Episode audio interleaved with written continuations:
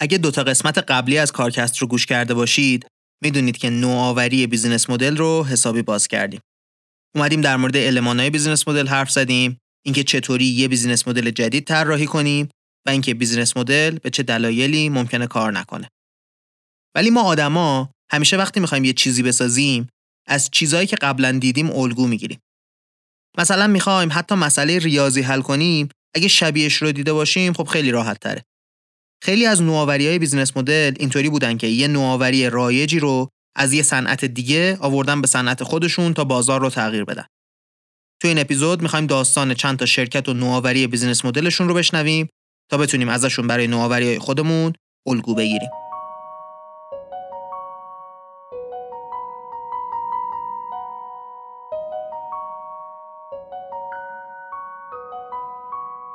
سلام این اپیزود 39 کارکسته که داره توی آبان ماه 1400 منتشر میشه. کارکست پادکستیه که توی اون من محمد هادی شیرانی به کمک تیم کارکست میریم سراغ کسب و کارها یا آدمای موفق و با استفاده از منابع علمی ازشون چیزایی یاد می‌گیریم که توی کار و زندگیمون به دردمون بخوره. اگه تازه با کارکست آشنا شدید یا یه مدتی کارکست رو گوش نکردید می‌خوام بگم که این اپیزود ادامه دو تا اپیزود قبلیه و اونا رو تکمیل می‌کنه.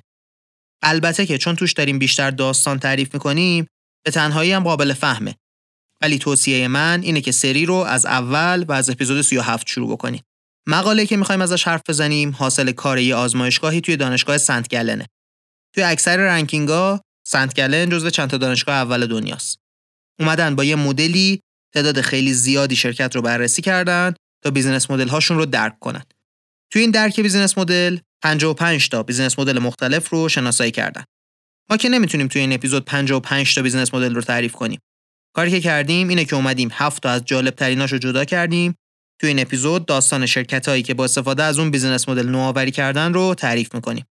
گفتیم دیگه هدفمون اینه که با دونستن داستانهای مختلف ایده داشته باشیم برای نوآوری توی business model.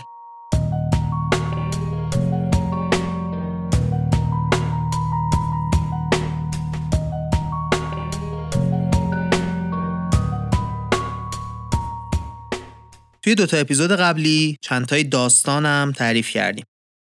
داستان Hilti رو گفتیم، داستان Tata Motors رو گفتیم، داستان Virgin Airline و Qantas رو تعریف کردیم، داستان شرکت اطلس کاپکو رو هم گفتیم. اینا هر کدومشون یه نوعی از همین 55 تا business model ن. هیلتی و اطلس یه مدلی هن که اسمش رو مقاله گذاشته guaranteed availability دسترسی 100 درصدی میگه اون ذات قضیه اینا این بود که تضمین می‌دادن همیشه اون چیزی که می‌خوایم فراهمه. هیلتی ماشینای ساختمونیش همیشه در دسترس بود. اطلس هوای فشردش. داستان تاتا موتورز اینطوری بود که می‌خواستن پایه‌ای ترین خدمت ممکن رو به آدما بدن. اسم این مدل رو مقاله گذاشته no frills یعنی بدون حاشیه. هیچ حاشیه‌ای وجود نداره. فقط پایه‌ای ترین چیز ممکن رو می‌سازیم توش. داستان کوانتس هم اینطوری بود که ورداشتن سرویس ها رو حذف کردن گفتن هر کدوم رو می‌خواید جدا جدا بخرید. اسم اون مدل رو هم مقاله گذاشته add on یعنی اضافه کردن. میگه وقتی رقابت سر قیمت شدیده شما می‌تونی همه سرویس ها رو تبدیل کنی به سرویسی که جدا جدا پولش رو می‌گیری که بتونی تا جای ممکن هزینه رو برای مشتریت کم کنی. ما اول اپیزود گفتیم می‌خوایم هفت مدل رو تعریف کنیم. منظورم هفت مدل بجز این چهار بود که دیدیم.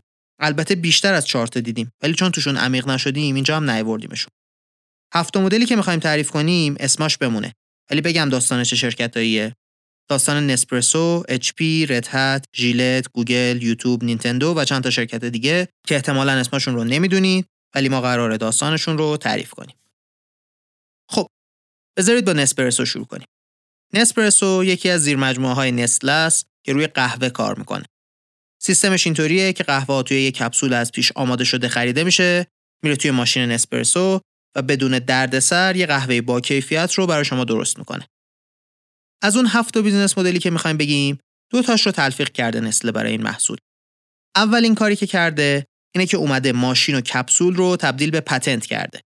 یعنی تا یه مدت مشخصی نمی‌تونه کسی کپسولی بزنه که به دستگاه های نسپرسو بخوره یا ماشینی بسازه که کپسول های نسپرسو رو بشه گذاشت داخلش. این patent کردن به خودی خود چیز مهمی نیست. خیلی این کارو می‌کنن. کاربردی که برای نسله داره مهمه. اولین المانی که نسله استفاده کرده توی business model ش رو بهش میگن مدل razor and blade مدل تیغ و دسته تیغ. حالا میگم از کجا میاد.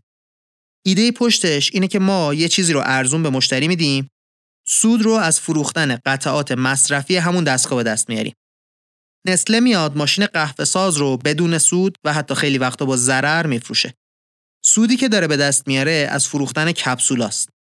پس تیکه اول business model اینه که محصولی رو با حاشیه سود خیلی پایین میفروشیم تا مشتری قطعات مصرفی همون محصول رو بیاد از ما بخره. توی اون قطعات مصرفی سود می‌کنیم. تیکه دوم business model اسمش هست lock in، گیر کردن. اون چیه داستانش؟ داستان اینه که شما یه دستگاه قهوه ساز داری، خب آدما معمولا دوست ندارن برن یه دستگاه قهوه ساز دیگه بخرن. در واقع چون این دستگاه یه طور خاصی فقط کار می‌کنه، آدما گیر میافتن توی استفاده از همین برند. نمی‌تونن برن مثلا کپسول برند دیگر رو بخرن. یا یه طوری کپسول جدید بذارن توی ماشین. یا اصلا قهوه آسیاب شده معمولی بخرن. اینا گیر کردن توی این ماشین. حالا معلوم شد چرا پتنت مهمه دیگه نه؟ اگه پتنت نبود بقیه می اومدن عین کپسول رو می ساختن دیگه گیر کردنی وجود نداشت. حاشیه سودی وجود نداشت. همون اتفاقی که الان کم کم افتاده دیگه. پتنت نسپرسو مال سال 1976 پتنت ها معمولا 30 سال اعتبار دارن. خیلی وقتا 20 سال. اون دوره پتنت نسپرسو دیگه تموم شده.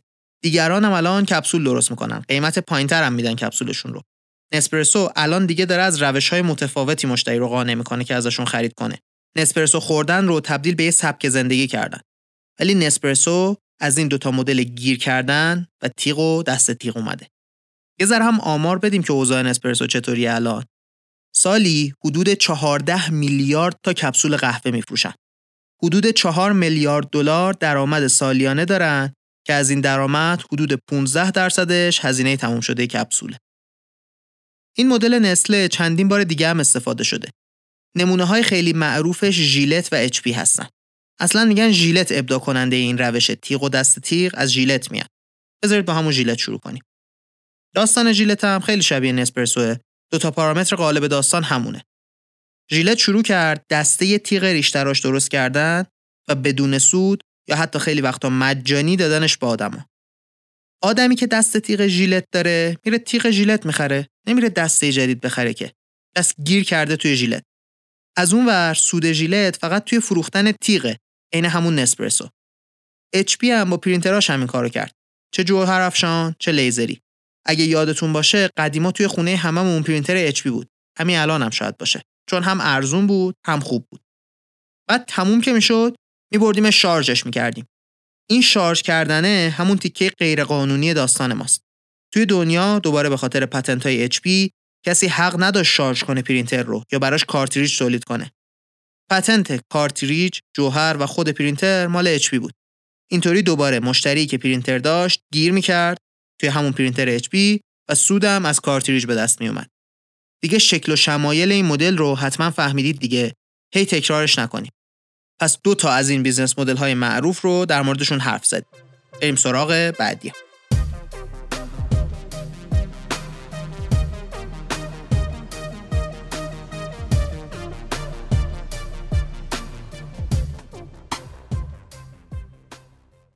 business model بعدی اسمش آیکیدوه یه ربطی هم به قبلی ها البته داره نینتندو رو احتمالا اسمش رو شنیدید. یه شرکتیه که بازی و دستگاه بازی می‌سازه. زمانی که ایکس باکس 360 مایکروسافت و PS3 سونی توی بازار دستگاه های بازی تقریبا همه سهم بازار رو به دست آورده بودن، نینتندو اومد با یه نگاه خلاقانه یه بخش دیگه ای از بازار رو گرفت. ایده آیکیدو اینه که ما به مشتریایی سرویس میدیم که خلاف اون چیزایی که تو بازار هستن رو می‌خوان. دوست دارن بر خلاف جریان آب شنا کنن.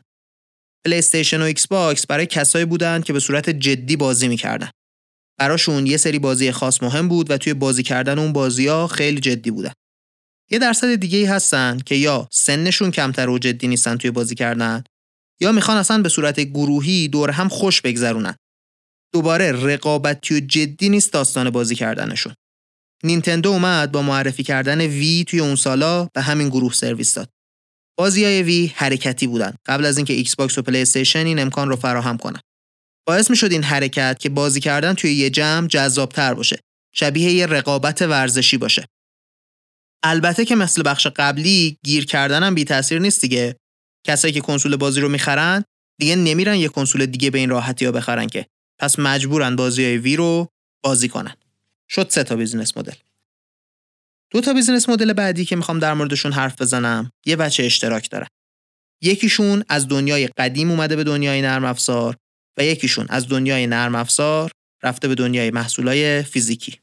اول بذارید در مورد اونی حرف بزنم که از دنیای قدیم اومده توی دنیای نرم افزار. مزایده یه چیزیه که سالهای سال بشر توی چیزهای مختلف استفاده می‌کنه.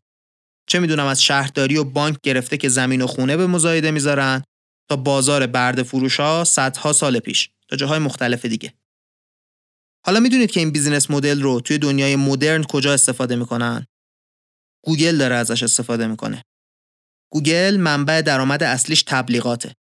اون تبلیغاتی که وقتی شما یه چیزی رو search می‌کنید بالای صفحه بهتون نشون میده.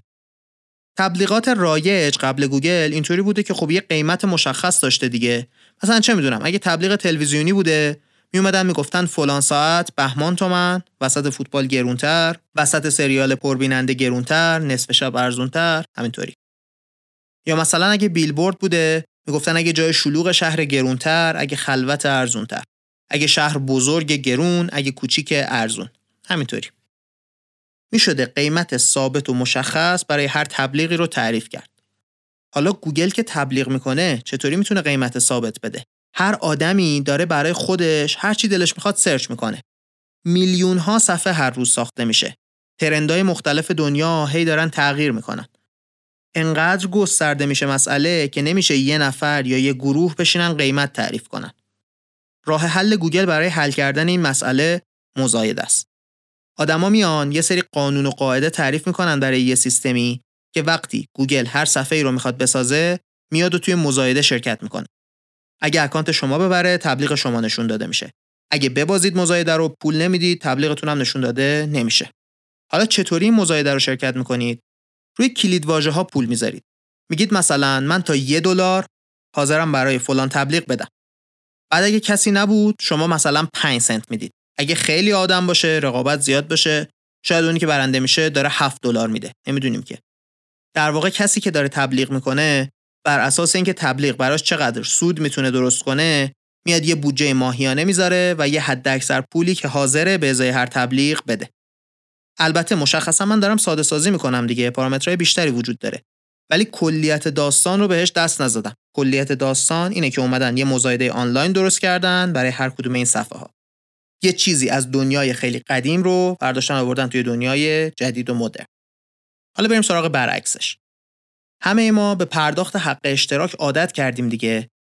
می‌خواد حق اشتراک سیستمای فیلم باشه می‌خواد Spotify برای موسیقی باشه می‌خواد چه می‌دونم اشتراک سرویس های بازی آنلاین باشه. توی دنیای جدید اشتراک پرداخت کردن خیلی رایجه. هم راه خوبیه برای شرکت ها هم پیاده سازیش به نسبت راحته. خوبیش برای اینه که درآمد شرکت رو پیش بینی پذیر می‌کنه. به جز فروش جدیدی که توی این ماه داریم می‌دونیم چند تا مشتری قرار این ماه بهمون پول بدن. این پیش بینی پذیری خیلی کمک می‌کنه به شرکت.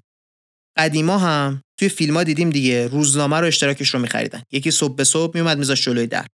یا مثلا اشتراک شیر میخریدن. روزنامه و شیر رو دیگه کسی اشتراکش رو نمی‌خره. ولی یه سری شرکت ها هستن که اومدن از این مدل قدیمی استفاده کردن و بازار رو به هم زدن. یکیشون اسمش بود دالر شیو کلاب. ایدهشون این بود که ماهی چهار دلار به ما بده ما بهت تیغ تیز میدیم هفته یه دونه مجموعاً یه دلار در هفته هزینه تراشیدن صورتت میشه. در واقع اینا رقیب ارزون قیمت همون ژیلت بودن. می‌گفتن تو همیشه میری بیرون یادت میره تیغ بخری تموم میشه تیغت دردسره. برای همین میری ژیلت می‌خری که اگه یه روزی هم حالا یادت رفت با تیغ قبلیت بتونی صورتت رو بتراشی جنس تیغش خیلی خوبه.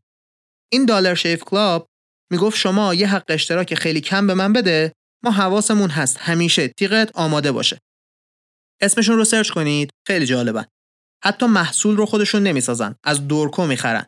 بعد با برند خودشون میفروشن. این مدل معمولا اینطوریه توی محصولای فیزیکی که یه محصولی رو که تکنولوژیش قدیمیه به نسبت و مشکلش اینه که باید دفعات زیادی بخریمش رو تبدیل به اشتراک ماهیانه می‌کنه که بتونیم با قیمت خیلی ارزون کیفیت نزدیک به بهترین نمونه های بازار رو داشته باشیم. قیمت ژیلت برای محصول مشابه بین دو تا پنج برابر دلار شیف کلاب. یکی دیگه که می‌خوام در موردش حرف بزنم اسمش هست هابل لنز. هابل می‌خواد این مشکل رو حل کنه که کسایی که لنز توی چشمشون می‌ذارن یادشون میره لنز رو. شب باهاش میخوابن چشمشون داغون میشه. معمولا هم این یاد رفتن به خاطر اینه که باید برن جعبه لنز رو پیدا کنن بعد لنز رو بذارن سر جاش. قیمت لنزای چشمی هم گرونه. خوباش بالای 100 دلار قیمت دارن. مشکل اینه که شب که خستن آدما تنبلی می‌کنن. نمی‌برن اینو بذارن سر جاش. ایده هابل شبیه همون دلار شیف کلاب. رفته از یه تکنولوژی قدیمی تر استفاده کرده برای تولید لنز چشمی که قیمت رو خیلی کم می‌کنه. میگه شماره چشمت رو به من بگو من ماهی سی جفت لنز برات میفرستم با قیمت یک دلار در روز. هر وقت خواستی بخوابی لنزا رو در بیار بنداز دور. فردا یه دونه نو داری. اینطوری میان با راحت کردن استفاده کلی مشتری برای خودشون جمع می‌کنن. حالا یه سری عدد و رقم بگیم از این شرکت ها. دالر شیف کلاب حدود 250 میلیون دلار سالیانه درآمد داره. حدود 4 میلیون نفر مشترک. هابل هم خیلی موفق بوده. هابل بیش از 200 هزار نفر مشتری داره. با نرخ حدودی 600 تا مشتری جدید هر روز داره رشد می‌کنه. باید حواسمون باشه که هابل داره توی بازاری رقابت می‌کنه که چهار تا تولید کننده اصلی بازار که لنز چشم درست می‌کنن حدود 95 درصد بازار دستشونه. تا اینجا 5 تا business model گفتیم که از ایده های صنعت های دیگه الهام گرفته بودند برای صنعت خودشون. دو تا دیگه business model مونده تا این اپیزود رو تموم کنیم که هر دوتاشون نتیجه پیشرفت تکنولوژی هستن.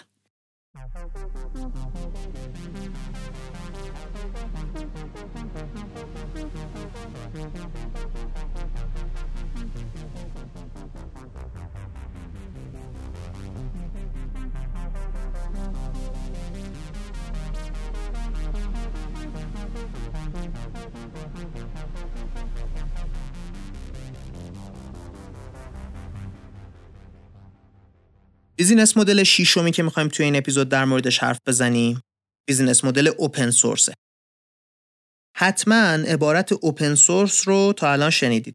احتمالا برداشتتونم ازش این بوده که یه چیزی رو مجانی میشه استفاده کرد. چیزای open source زیادی توی دنیا وجود داره. از سیستم عامل گرفته تا ابزارهای هوش مصنوعی و پردازش داده. شاید راحت نباشه سر در بیاریم که یه شرکت با business model open source چطوری کار می‌کنه. الان ولی براتون میشکافمش. اطلاعاتی که بهتون میدم نتیجه مصاحبه خودم با مدیر ارشد نوآوری شرکت ردهته. من حدود دو سال پیش سر یه پروژه باهاش مصاحبه کردم و خب اون مصاحبه یک ساعت و نیمه باعث شد شهود خوبی داشته باشم از اینکه یه شرکت اوپن سورس چطوری کار می‌کنه. یه کمی بیشتر از بقیه بیزینس مدل اینجا می‌خوایم عمیق بشیم. دلیلش هم اینه که این مدل با چیزایی که معمولا می‌بینیم خیلی فرق داره. سیستم open source اینطوریه که کد نرم افزار رو در اختیار همه قرار میدن. الان مثلا شما کد ویندوز رو ندارید که. کد Word رو ندارید که. توی open source ها ولی کد رو به شما دادن. پس شما می‌تونید خودتون هر جایی که می‌خواید اجراش کنید و ازش استفاده کنید. حالا شما شاید بپرسید از همچین چیزی چطوری میشه پول در آورد؟ چیزی که همه به صورت رایگان دارنش می‌تونن اجراش کنن؟ جوابش اینه که از نگهداریش میشه پول در آورد. وقتی یه چیزی به صورت رایگان روی اینترنت هست و همه به صورت جمعی edit ش می‌کنن شما نمی‌تونی انقدری بهش اطمینان داشته باشی که ببریش جاهای حساس ازش استفاده کنی. مثلا تمام سرورهای شرکت آمازون با سیستم عامل Red Hat کار می‌کنن. شما فرض کنید آمازون هستید. جرأت نمی‌کنید همچین چیزی رو update کنید. ممکنه یکی یه چیز خرابی گذاشته باشه توش که نشه ازش استفاده کرد. کل سیستماتون رو نابود کنه. اینجاست که شرکت های open source میان وسط. میان میگن ما خودمون از نرم افزار نگهداری می‌کنیم version جدید رو چک می‌کنیم که سالم باشه و هر موقع شما به مشکل خوردید می‌تونید از ما برای حل مشکلتون پشتیبانی بگیرید. بعد ممکنه الان بپرسید خب مزیتش چیه؟ برم ویندوز بریزم. همین کارو ویندوز هم می‌کنه دیگه. مزیت این روش توی نوآوریه. یعنی چی؟ یعنی اینکه وقتی شما یه چیزی داری که همه می‌تونن edit ش کنن، می‌تونی بفهمی کاربر چه نیازهای جدیدی داره.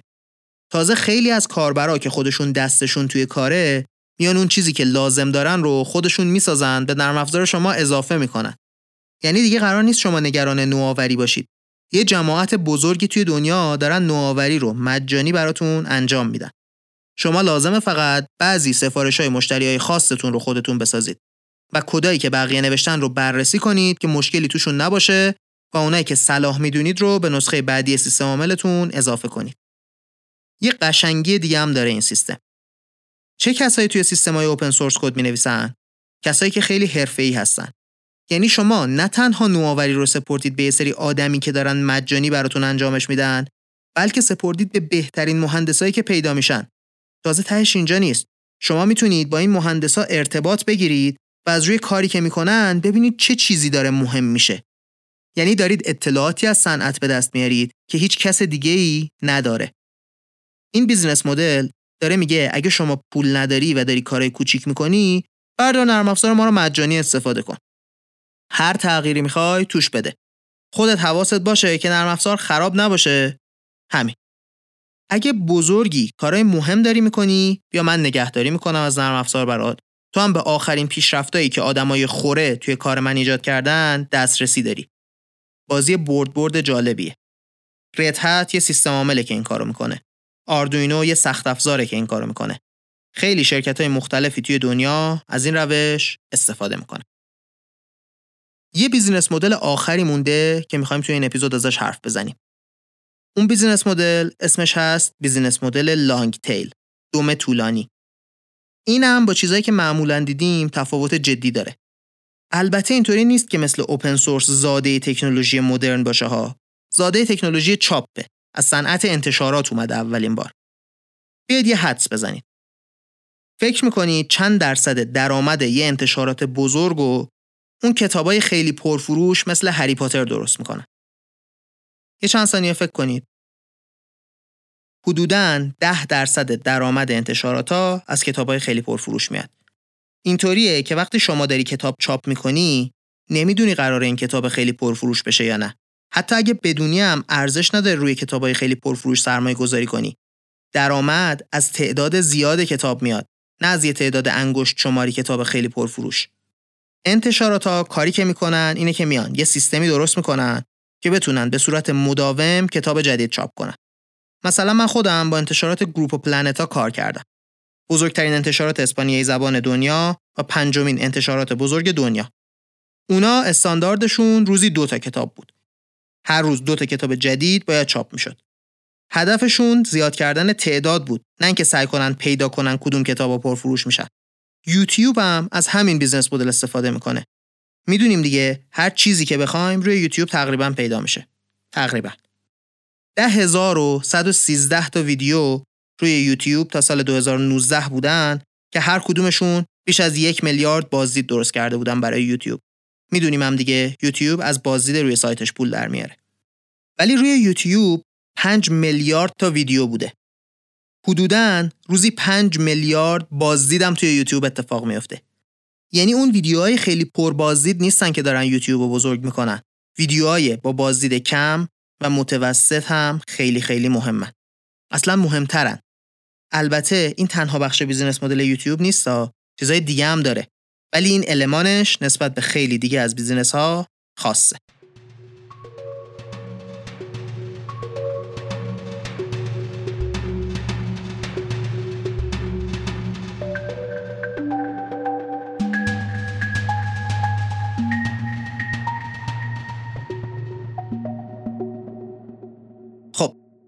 رسیدیم به آخر این اپیزود و وقت جمعبندیه.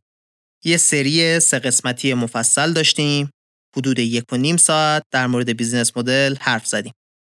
از اینکه business model چیه و نوآوری توش یعنی چی شروع کردیم بعد گفتیم پارامترهای مهمش رو چطوری در نظر بگیریم چی میشه که business model ها شکست می‌خورن. توی قسمت آخرم اومدیم در مورد هفت تا business model به صورت مفصل صحبت کردیم. اول از همه مدل لاک این و ریزر اند بلید رو در موردشون حرف زدیم. گفتیم توی این مدل‌ها مشتری رو توی یه محصول گیر میندازیم اول کاری یه محصولی رو با سود کم یا بدون سود بهشون میدیم بعد روی قطعات مصرفی سود می‌کنیم. گفتیم HP و نسپرسو دو تا مثال معروف این مدل ها هستن.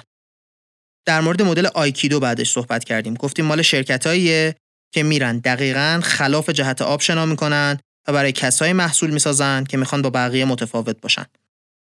داستان نینتندو و دستگاه موفق Wii رو گفتیم. در مورد مدل مزایده حرف زدیم گفتیم گوگل اومده مزایده های قدیمی رو توی فضای اینترنت پیاده سازی کرده و برای تبلیغات از مسیر مزایده پول در میاره. در مورد مدل اشتراک حرف زدیم، subscription، گفتیم مثل شیر و روزنامه اومدن لنز چشم یا تیغ ریشتراش رو میفروشن و تلاششون اینه که کار رو ارزون و ساده کنن. آخر سر هم از های long tail و open source حرف زدیم و گفتیم این ها زاده تکنولوژی هستند و با بقیه ها فرق قابل توجهی دارند.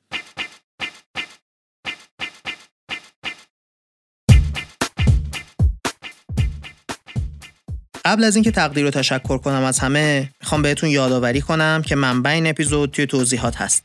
یه فایل 10 12 صفحه‌ایه که در مورد 55 تا business model مختلف و نمونه هاش حرف زده. اگه موضوع براتون جالبه به جز این 11 تا business model ی که ما توی این سه تا اپیزود در موردشون حرف زدیم 44 تا دیگه مونده.